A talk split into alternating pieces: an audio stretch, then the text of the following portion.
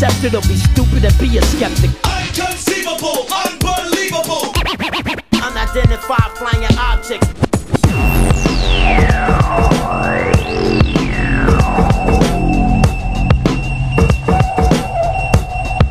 I want to believe.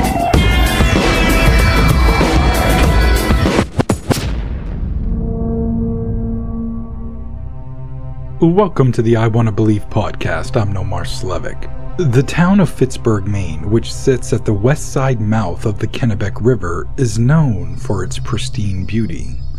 The area is home to wildlife refuge, Popham Beach, historic forts, and also an unknown creature. I'll tell you more in a sec. But first, a quick reminder that all of our I Want to Believe social media and email are in the show notes. My brand new book, Granite Skies, is now available for purchase. You can get that at the Green Hand Bookshop in Portland, Maine, or you can get a signed copy from my online store while supplies last. Everything can be found at allmylinks.com slash Slevik, or just see the links in the show notes. All right, let's talk about the basin screecher of Maine. What is the basin screecher, and why does it seem to protect this land with its life? you know, we used to congregate in the basin for just doesn't matter. However, um, we could be having a fire, you know, somewhere there deep in the woods, and out of nowhere we would hear a screech like like nobody ever heard. It was throaty. It was loud. It was it put chills in your bones.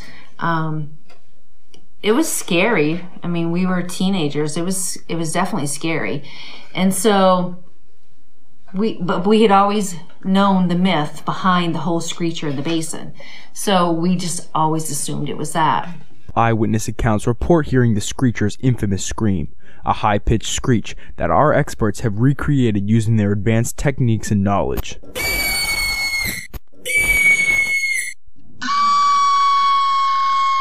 Some other locals attest to the screecher being not a bird, but rather the ghost of a little girl. I have friends that have been in there and supposedly heard screaming and been, you know, run off by this creature in there.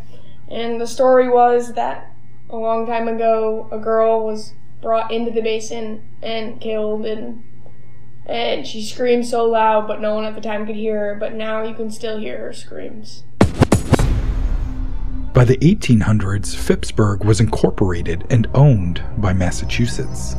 Some local areas of note Fort Popham was built during the Civil War, and Fort Baldwin was built in the early 1900s. Interestingly, in 1971, the discovery of three rune stones in Spirit Pond were found. The three stones were found by Walter J. Elliott Jr., a carpenter from Bath, Maine. The rune stones are now in the possession of the Maine State Museum in Augusta, Maine. The runestones, however, are widely considered a hoax by academics. The first to study the stones scientifically was Harvard University professor Einar Haugen. In 1974, after transcribing the stones, he found the individual runes to be inconsistent with 11th century Old Norse, and that the text contains only a few Norse words, and the rest were gibberish. He concluded that the inscriptions were most likely created after 1932. Amateur researchers have been a bit more sympathetic to the discovery.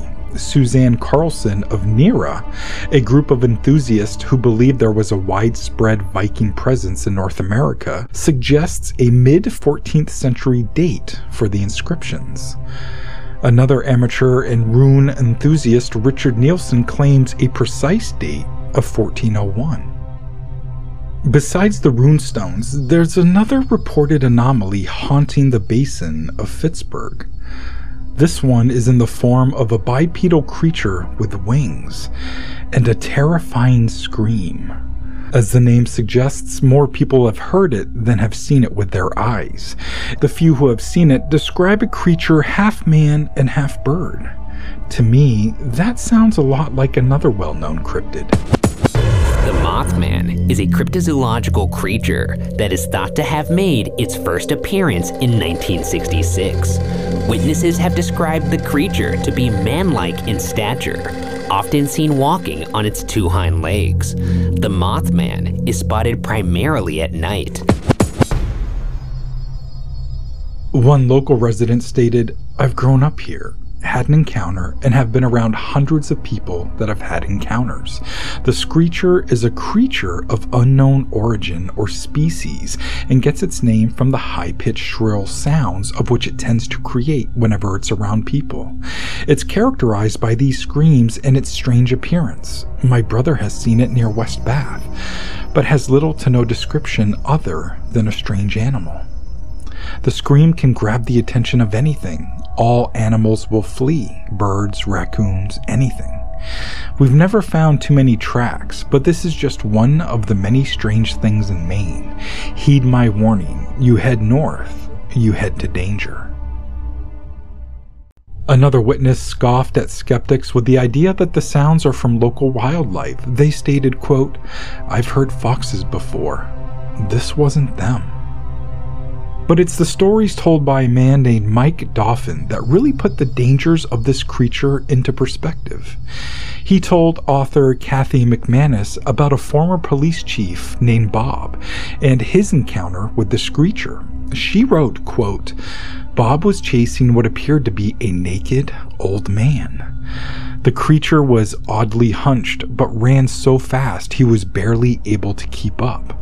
The chase led to the village graveyard. He yelled, Stop or I'll shoot! Stop now or I'll shoot! The creature kept running, and Bob emptied his gun clip into it. It merely turned and made its horrible shrieking noise, which made Bob flinch and duck away. When he looked back up, it was gone. Bob never saw it again. Mike Dauphin also told McManus a story about Bob's grandson. She wrote, quote, Many years later, Bob's grandson Nick was driving in the basin with a friend. Nick and his buddy were smoking and cruising around. Nick then fumbled his cigarette. He looked down to retrieve it. His friend yelled, Dude, look out! Nick looked up and saw a naked old man standing in front of him. The boys freaked out and whipped the car around. They looked back to see if the creature was chasing them but it was gone. Nick's mother had seen the creature also. One night when she was driving home, she saw it at Center Pond. It was crouching on the rock cliffs, and she thought it was some old man trying to kill himself. It then let out its terrible cry and jumped off the cliff. It then glided down into the water. Nick's mother doesn't talk about the screecher anymore and refuses to go down that road at night. While all these encounters are chilling in their own right, the following story is one of those rare instances when an unknown creature is said to have attacked and harmed the witnesses. The story is about two teenage girls named Charlotte and Kim. They were visiting the Phippsburg area with their families for the summer and had met some local boys who had invited them to a bonfire party down in the basin. McManus wrote, quote, They made it to the basin without a problem. However, it was so dark in the woods that one dirt road looked like the other. The girls got lost. Suddenly, Charlotte saw something flash by the front of her car. She swerved and ended up stuck in the soft, muddy shoulder of the road. They had no choice but to continue on foot.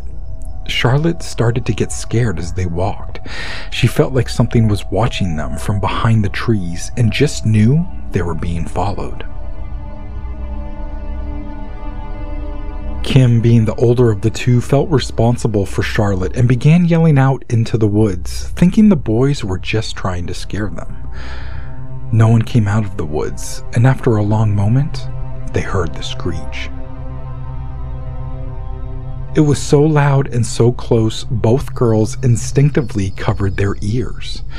After freezing for a moment in fear, something swooped down from the trees and passed over their heads.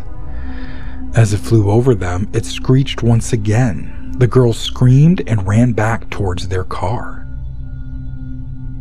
The boys and other friends at the bonfire heard the shriek as well. Some laughed it off, others grabbed flashlights and searched the surrounding area.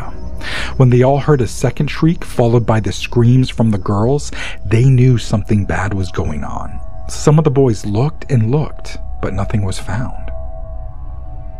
It wasn't until morning when the girls were reported missing that a proper search began.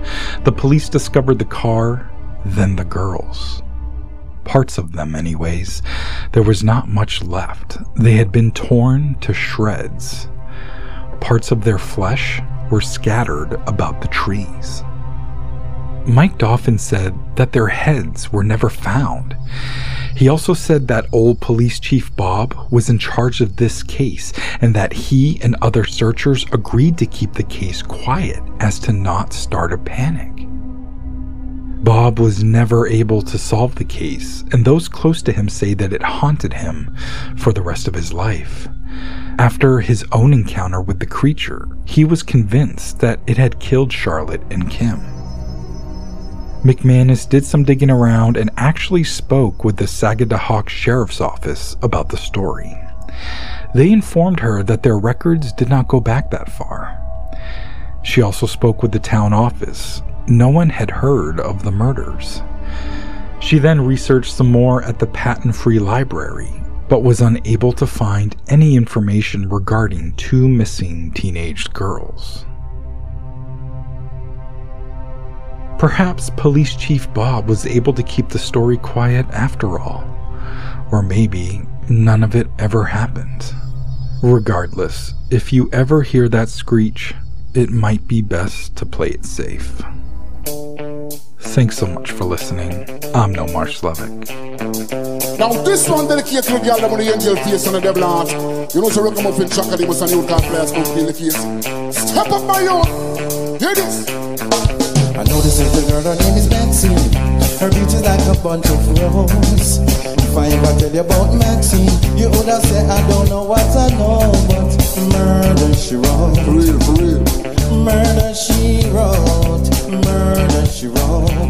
Na na. Murder she wrote. Action no with name. Up in the face and bad character. In the kind of living car. Whole chaka follow me. Up in the face and bad character.